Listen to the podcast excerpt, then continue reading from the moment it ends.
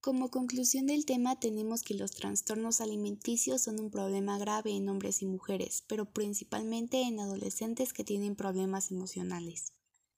Cabe mencionar que si estos trastornos no son atendidos puede tener graves consecuencias médicas o incluso la muerte.